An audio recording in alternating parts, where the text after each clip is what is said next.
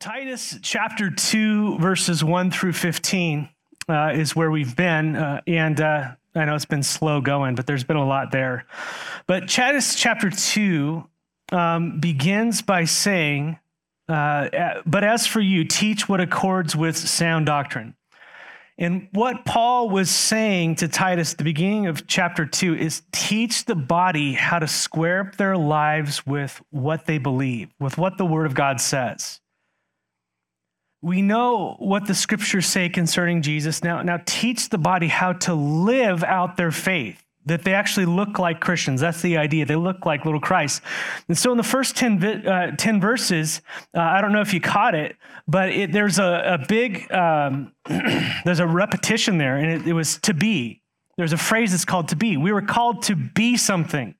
And this is what Paul said over and over. That phrase to be was repeated several times in the first 10 verses. If you look at verse 2, it says, Older men are to be sober minded, and it goes on.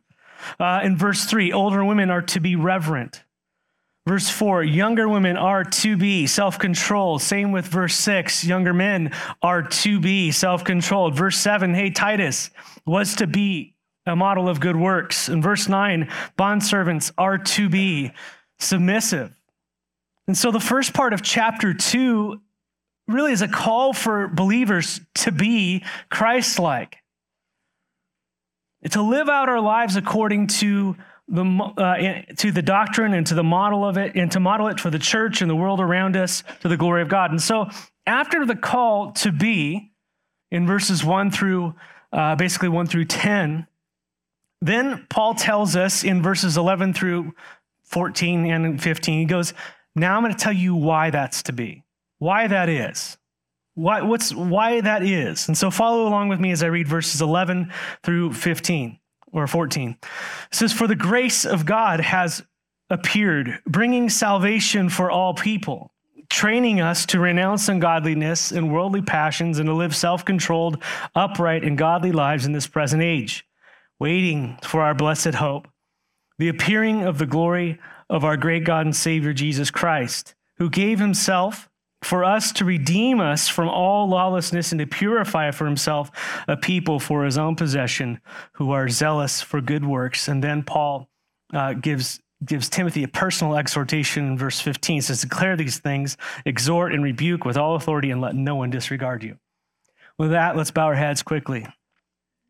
Father, I want to thank you so much for this passage of scripture. I pray that in the minutes we have together, that you drive uh, your truth home in our hearts. Soften our hearts, Lord, before you and give us wills to follow. And we ask these things in the name of Jesus. Amen. So, when the Lord calls us to be something and to do something, how many of you have you noticed that He also tells you why that is? Have you read your scripture? Either He'll start out with a bunch of of who you are in Christ, and then he tells you, then, then this is now how you act according to that truth, or he'll tell you to do something, and then he'll tell you why that's true. This is the truth. This is the model of what it is. And so that's what's happening here. Paul, in his typical fashion, he goes and tells them what to be in chapter in chapter two, and then in verse three, uh, uh the beginning of chapter two, then at the end of chapter two, now he goes, now this is why it's true. In verse 11 is the key verse. He says, This is why. For the grace of God has appeared, bringing salvation for all people. The reason that we're called to be is because God's grace has appeared and it's brought salvation. God's grace has appeared. The word grace in Greek is where we get the word charisma, but the idea behind it is, is uh, loving kindness. God's loving kindness has appeared. His good favor towards you, his favor, his goodwill towards you has appeared. That's what that means.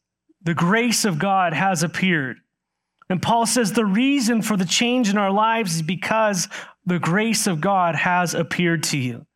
God's grace, his loving kindness, his goodwill, his favor towards us has appeared and has brought salvation. What's he talking about? John 3:16, for God so loved the world that he gave his only son. He had charis towards the world. He had love towards the world, goodwill towards the world. He had favor towards the world. He had loving kindness towards the world. so that he gave his only Son, the grace of God appearing, that whoever believes upon him would not perish, but would have everlasting life. This is the gospel. God saw you and me in our lost estate. God had grace upon us, mercy upon us as well, and he sent the grace of God into our path, into our life, into this world. We were under judgment. We were under sin. We were under condemnation. If you keep reading John 3:16, read John 3:17. For he didn't send his son to condemn the world because the world was already condemned. He basically sent it to save us out of the condemnation. We were already under the condemnation. But God saw us in our lost estate, totally gone. No way of getting to him. Sheep without a shepherd off the path. Dogs returning to our vomit. As the scriptures say, I hate to be graphic, but that's what it is in his eyes unrighteous. He saw us dead in our sins and trespasses under condemnation, awaiting death and judgment, eternal separation from God. But God, Ephesians 4 25, write that down. Uh, 4 2, uh, sorry, Ephesians 2 4 through 5. It says, But God, being rich in mercy, because of the great love with which he loved us, even when we were dead in our trespasses, he made us alive together with Christ, it is by grace you have been saved. His grace appeared bringing salvation. That's awesome. The reason we are to be changed is because God's grace appeared. Jesus Christ came in the flesh, the Son of God, the grace of God manifested in a person, his loving kindness towards you manifested his favor towards you manifested towards me, towards sinners. He appeared and he died for our sin. And he rose again to give us life that we might no longer be under the bondage of sin, no longer under the slavery of sin, but now adopted into the kingdom as sons and daughters of God. So Jesus brought salvation, and this salvation is the big package. This is, this is the idea of what Paul's working off of here. Salvation is a big package. It's justification, sanctification, glorification. I know these are Christianese words. It's being justified, meaning that God saves you from the penalty of sin. Then being sanctified, God saves you from the power of sin in your life. That's ongoing right now. And then God will one day in glorification save us from the very presence of sin. That's what salvation is. It's a big package. And so sometimes you'll read in your scriptures, you were saved. Yes, you were. You were justified. That's a one time deal. But guess what? You are also being saved. What does he mean I'm being saved? I'm a little nervous now. Being saved from the power of sin in your life. What happened then has an ongoing effect. And that ongoing effect happens in your daily life, sanctification, and then finally, face to face with God, glorification, you're going to be saved from even the presence of sin. It's not going to be in you and it's not going to be around you eventually in His plan. Amen. Hallelujah to the glory of God. But grace came bringing salvation. That's what Jesus came to bring big salvation. A lot of us are stuck on just phase one. Man, I've been saved by Jesus. Yay. Amen. It's a great place to be stuck. Dwell on that. That's the anchor point for moving forward, right? We don't want to neglect that. But that's just the beginning. That's just the beginning. He came to bring us life. Life. And Paul says that the salvation was brought for all men. Now, this doesn't mean that all men are saved. That's it's not universalism. Whoever believes that, they believe a lie, and they're teaching a lie if they teach that. God does not save all people. We don't all end up saved. All roads do lead to Rome in that you end up before God, either righteous or unrighteous. That's how it ends up. And either you are separated for eternal uh, punishment and destruction in hell, or you have eternal life and uh, with God. It's either one or the other. And, the, and Jesus says, I am the way, the truth, and the life. And no one comes to the Father except through me. He is the path of salvation. And so, to those who believe upon Jesus, they are the ones who receive salvation. But this salvation was brought for all people. It's not just for the elites. Amen. It's not just for the super high end, you know, 0.0001% of the world powers up there. It's not just for the Jews. Amen.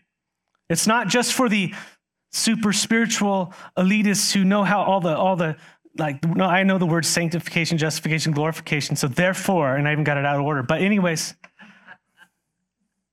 just for me. If you come to me, you get secret knowledge and you No, to all people. This is what he's talking about in this chapter. Are you old? It came to you. Are you an old guy, old gal? Older men, older women? What about younger? Came to you.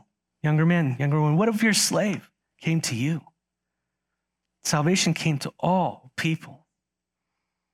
It's offered to all. You know, I think in Corinthians, 1 Corinthians 1, Paul says, you know, hey, not many of you were wise and noble and all this type of stuff when you were called. But most of you all were not anything to speak of whatsoever. So the, the actual, the fact is, is that God's grace is usually rejected by those who are self sufficient. It is actually. But those who are poor in spirit, broken, that's the one that usually receives it. But it is spread out to all people, it's offered. And so, if you're taking notes this morning, the reason that you are to be changed, it's because the grace of God appeared and it brought salvation to you. You've been saved if you've believed upon Jesus. Amen?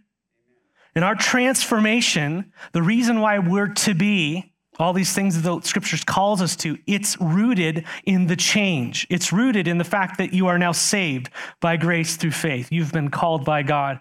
You've been changed through faith in Christ. Now, Paul's point here is that the grace of God in salvation, it changes people. There's to be a change in us. It's a natural change by a nature change. And so, if you're born again, you've undergone transformation. You've gone from the kingdom of darkness, you've gone to the kingdom of light. That's the idea. You've gone from being a child of the devil to be a, a child of God. To now following after the Lord Jesus Christ instead of following after the enemy. That was our default. Whether you go, oh, I'm not a devil worshiper, I was never a devil worshiper. You were a child of the devil. You were under his influence, following his ways until God came into your life and saved you. And now you are by nature his child, not the enemy's. And so the grace of God has changed the believer at their very core. And that's what the church is made up of. Did you know that? Those who have been changed. This is not a social club. Just because you go to church does not mean you are a part of the church. I want to be very clear.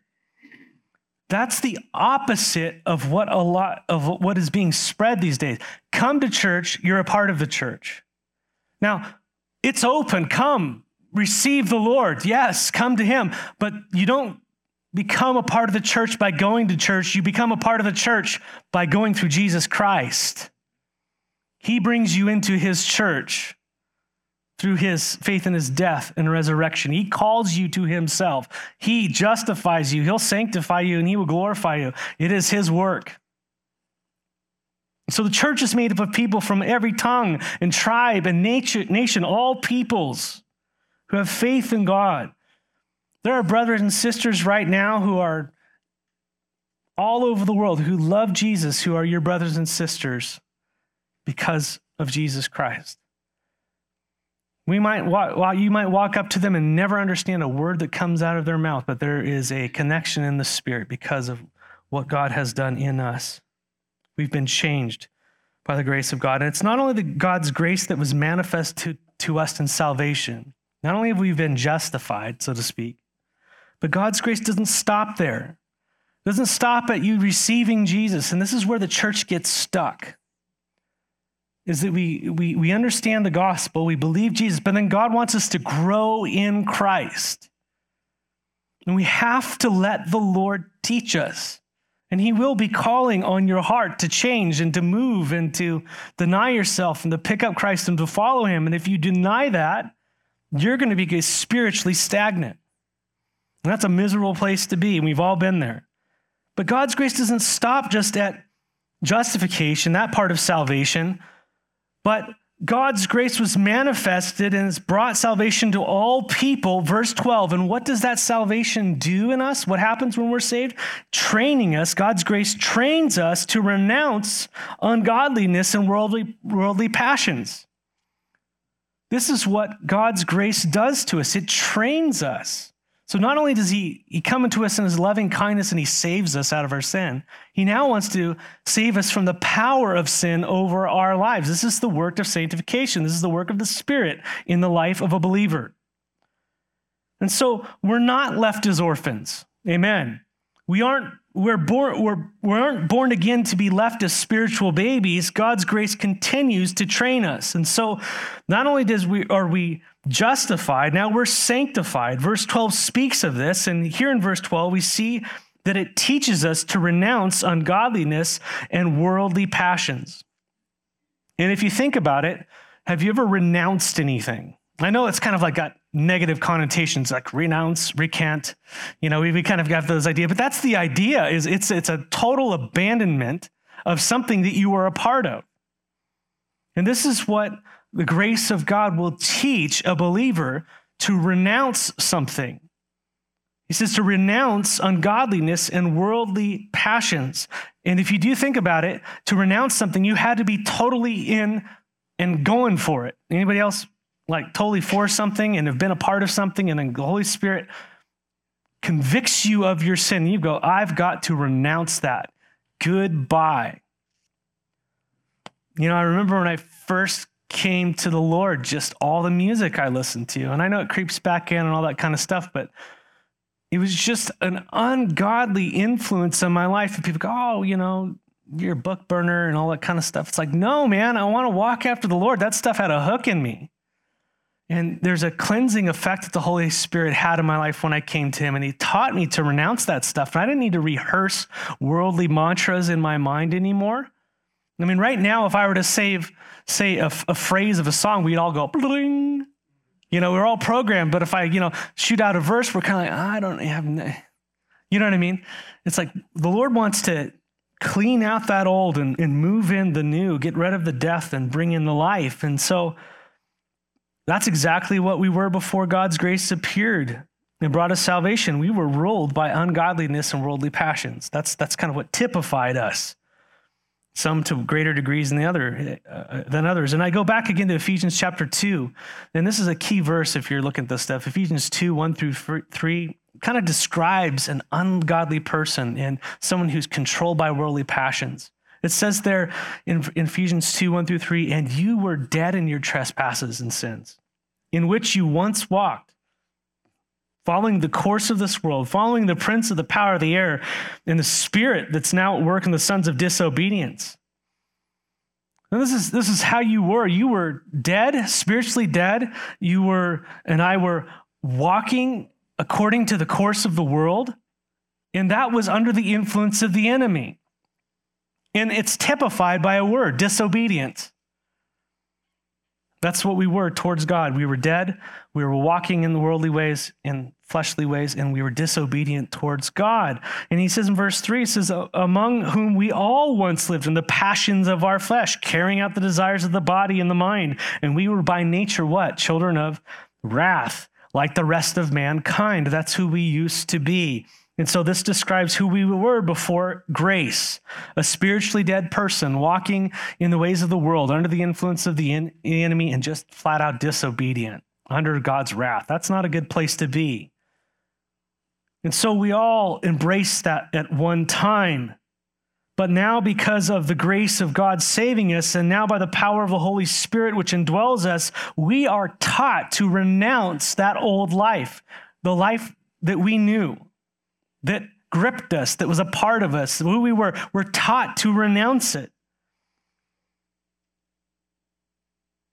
And for those of you this morning who are born again, he's teaching you this morning to continue to renounce it. How many of you feel like your life is like a layer of an onion? It's like God bought the onion and he changed the nature, but man, he's peeling off layers like year after year. Anybody else? Yeah, by the grace of God. And for those of us, again, who have been born again, this is something that's ongoing in our lives, and it is a good thing. Know that if you're convicted over sin and you're being convinced of these things and you're being challenged to renounce stuff, God is at work in your life. That's a sign of His grace and His mercy towards you. Amen? Yeah. And, and we read sections of scripture like Galatians 5 and he teaches us the difference between the old life of flesh and the new life by the Spirit, what it is to live by the Spirit and what it was to live by the flesh. And, and we're now given this discernment as God teaches us. And so we read verses like uh, Galatians 5, starting in verse 19, says, Now the works of the flesh are evident sexual immorality, impurity, sensuality, idolatry, sorcery, uh, enmity, strife, jealousy, fits of, ra- uh, of anger, rivalries, dissensions, divisions, enviness, drunkenness, orgies, and things like these. The list goes on, he's saying. And I warn you, as you did before, that those who do such things or who practice such things, live in such a manner, will not inherit the kingdom of God. It's not saying stop these things and you'll inherit the kingdom of God. It's saying that that typifies, that's the fruit of a life of a person who is not changed, who hasn't received salvation. And so God teaches us to put off these things when the core's been changed. Amen. And so Paul says the same in Ephesians 4 20 through 24 says, but that it, uh, but that is not the way you learned Christ. And he's talking about a bad example there. He's assuming that you have heard about him and were taught in him as the truth in Jesus. I'm assuming you've heard about him as I'm writing to the church and that you've been taught about Jesus in the church. This is what Paul's assumption is. He's writing, to put off your old self, which belongs to your former manner of life and is corrupt through deceitful desires and is and, and to be renewed in the spirit. So there's a teaching of what your old life was and a clarity about what the new life is. And we're to put off the old and to put on the new and to put on the new self created after the likeness of God in true righteousness and holiness. Colossians 3, 1 through 10. I'm going to read that too. Echoes the same thing. Write that down. If then you have been raised with Christ, seek the things that are above, worldly, heavenly, fleshy, spirit. Okay, seek the things that are above, where Christ is seated, seated at the right hand of God. Set your minds on the things that are above, not on the things that are on the earth. Fill in the blank. For you have died, and your life is hidden in Christ in God. When Christ, who is your life, appears, then you also appear with him in glory. Listen, that's who you are. That's where you're seated. That's where your home is. That's where your mind should be. So put to death, verse 5, therefore, what is earthly in you. What is that, Paul? Sexual morality, impurity, passions, evil desires, and covetousness, which is idolatry. And on account of these things, the wrath of God is coming. Old life, old person, those who aren't saved, wrath of God, that typifies that, right? On account of these, the wrath of God is coming. In these, and again, guys, the wrath of God. What are we saved from?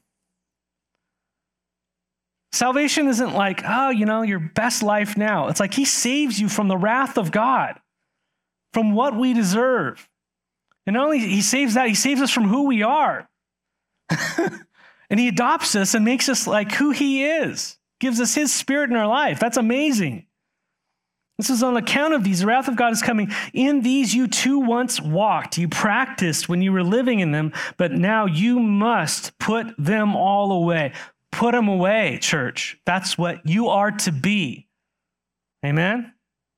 You are not to be this, you are to be this. Put them away. He says, put them away. You must put them all away.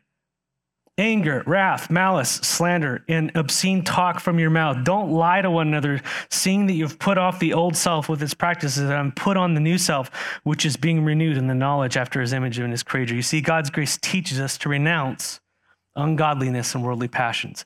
The Holy Spirit is at work in our lives this morning as believers. I don't care how long you've been walking with the Lord, He's still teaching you to be Christ like, to put off those things and to put on the new man, to put on Christ. Look at verse 12 with me. Not only does he teach us to what to renounce in sanctification, he tells you what to put on he only tells you what to walk away from, he now tells you where your new home is, where your life is. Amen? Verse 12 Now, grace teaches us this it says to live self controlled, upright, and godly lives in this present age.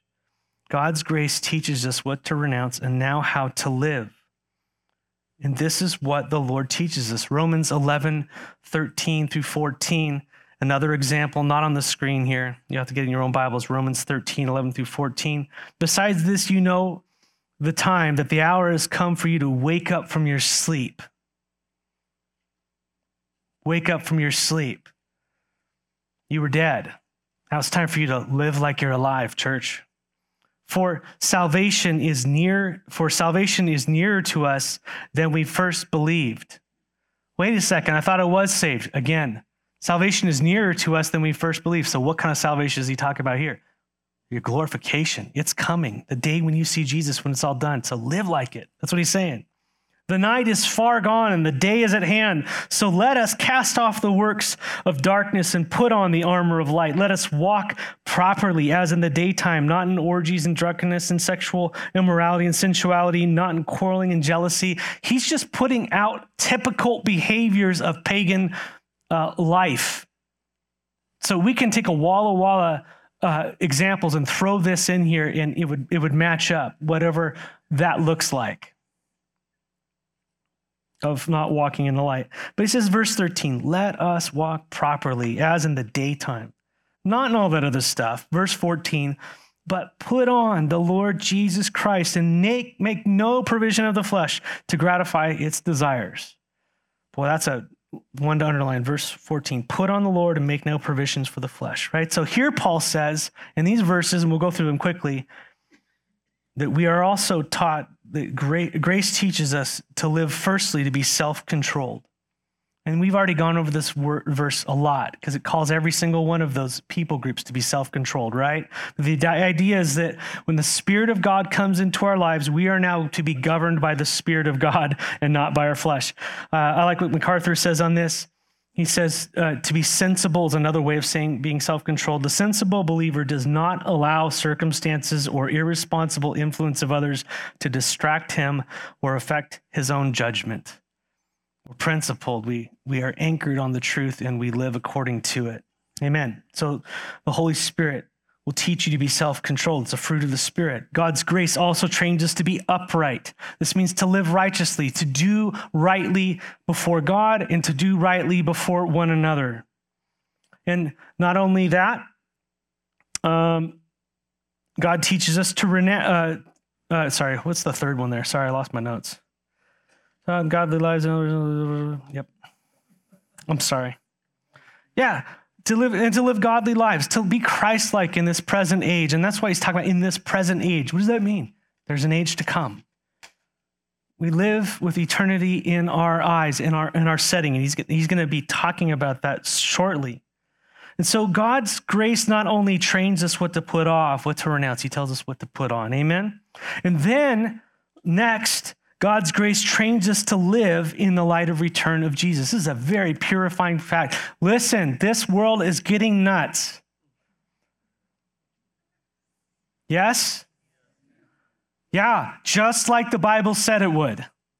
Just like it was prophesied. It's happening. It's happening to a greater degree.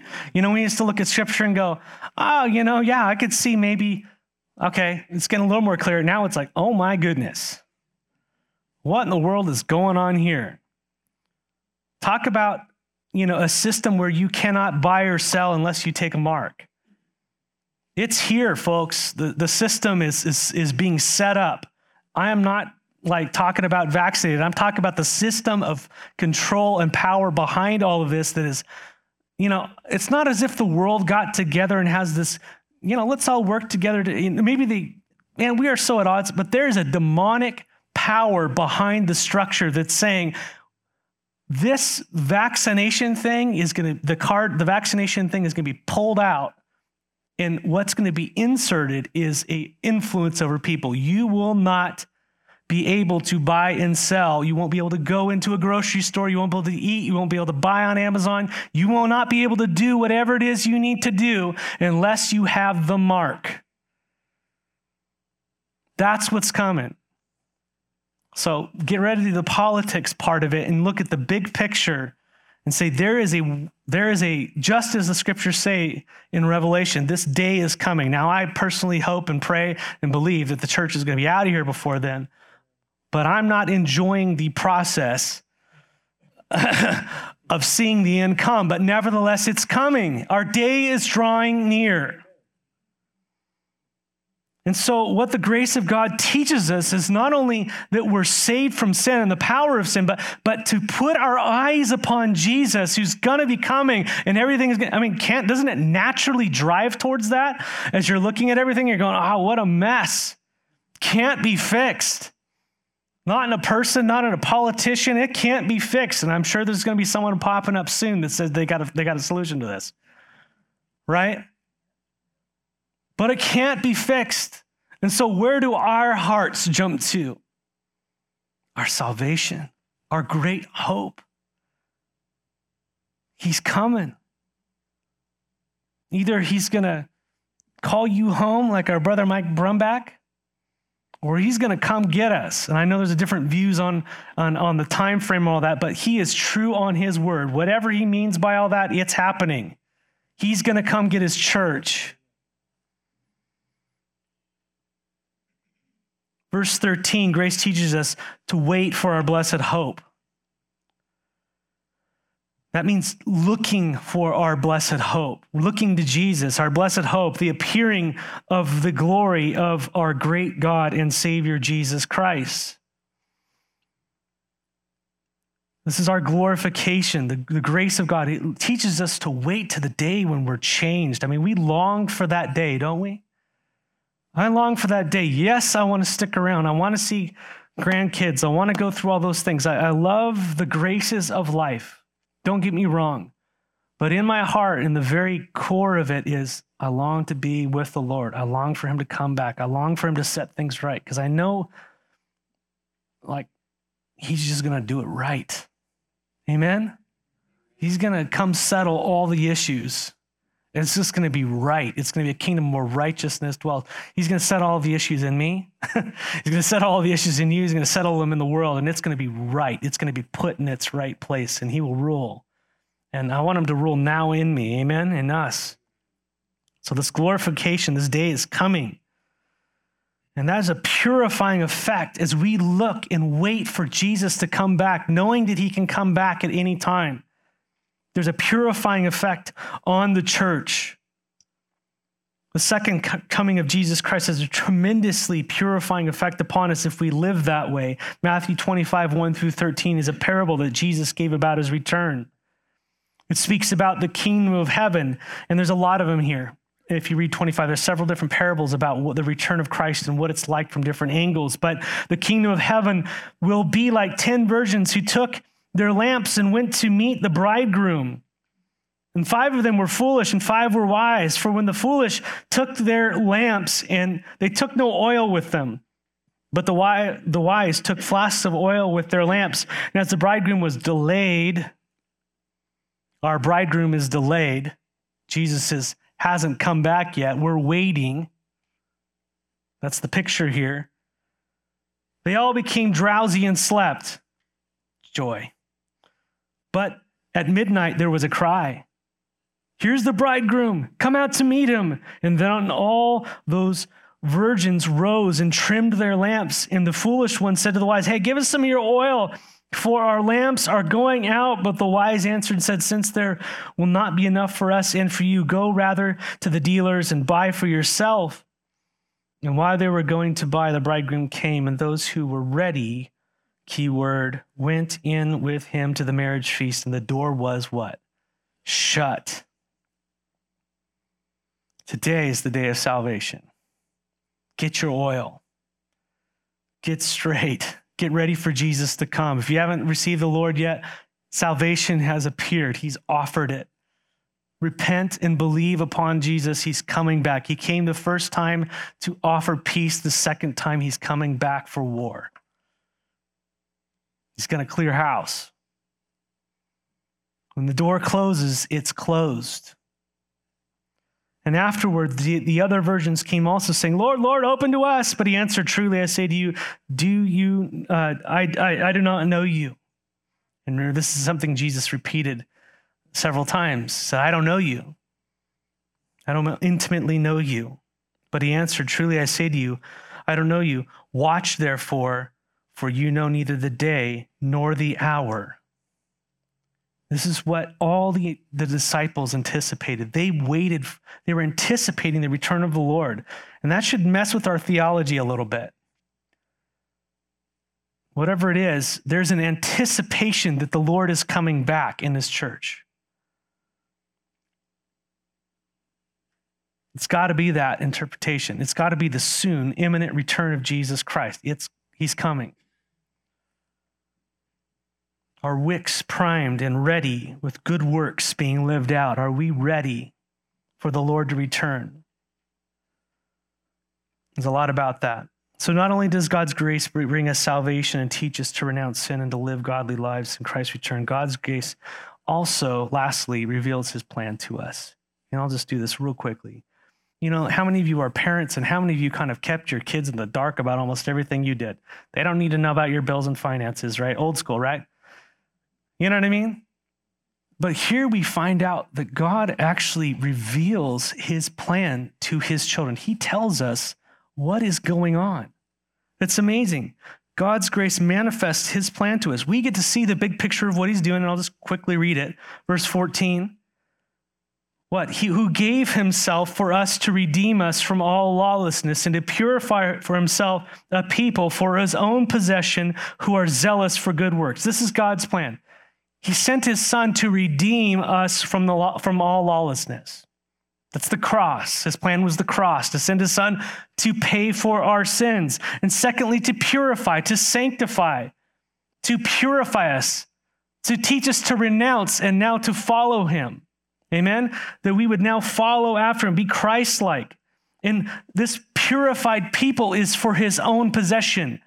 You've been bought with the blood of Jesus Christ. You've been purchased out of the slavery of sin. You're his. He owns you. That's a good ownership. Good deal. You're his own possession. He possesses you. Amen? And thirdly, what is that possession? What's the purpose for it? Well, his own possession, that this people would be zealous for good works. How many of you are zealous for good works? God wants to work that in his church. He wants to work it in this church. That we'd be zealous for good works. What are you zealous for? What am I zealous for? I think there needs to be more sanctification going on. Amen. This is what is to mark the redeemed, the church. We are redeemed and purified for good works. We know this. Ephesians chapter 2, verse 10. What does it say there? For we are his workmanship, created in Christ Jesus. What? For good works, which God prepared beforehand that we should walk in them. This is how we're to walk now walk in good works. You don't get saved by good works. The good works are a result of your salvation. A good tree that's received the salvation bears good fruit. It starts inside and manifests itself out. And this is why we are called to let God do that work in this church.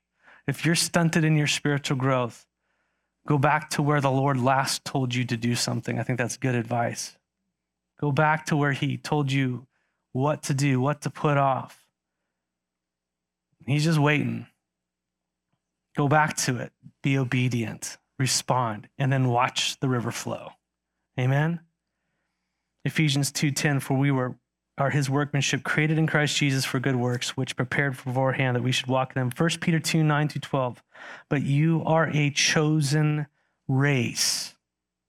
You are a chosen race. Church, open your ears. You are a chosen race. God chose you, a royal priesthood. You're a priesthood, a holy nation, a people for his own possession why? That you may proclaim the excellencies of him who called you out of darkness into his marvelous light.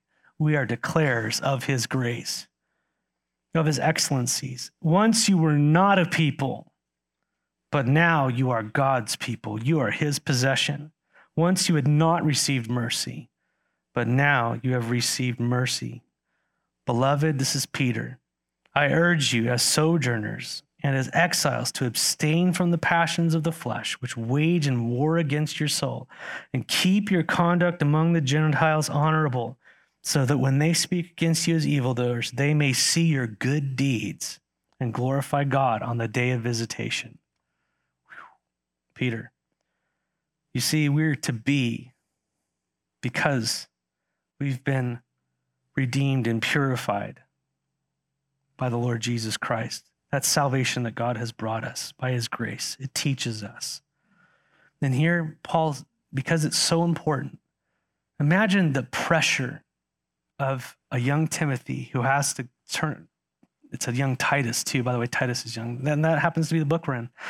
Imagine the pressure of Titus when he has to then turn to all these folks in the church and encourage them in sanctification.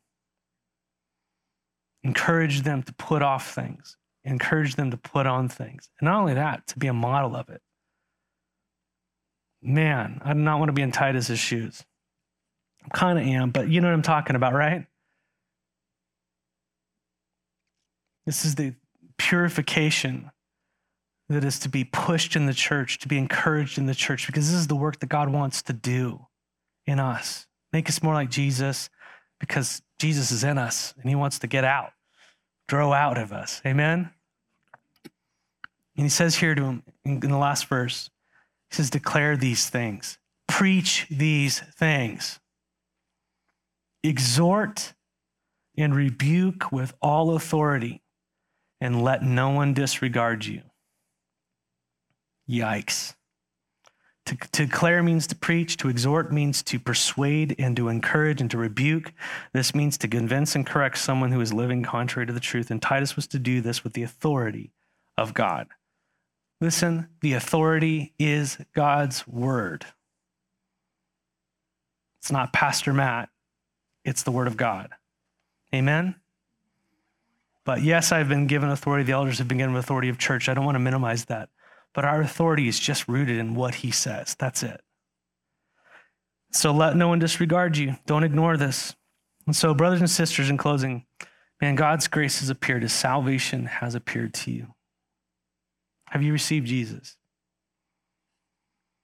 If so, have you let God's grace teach you lately? What to put off and what to put on?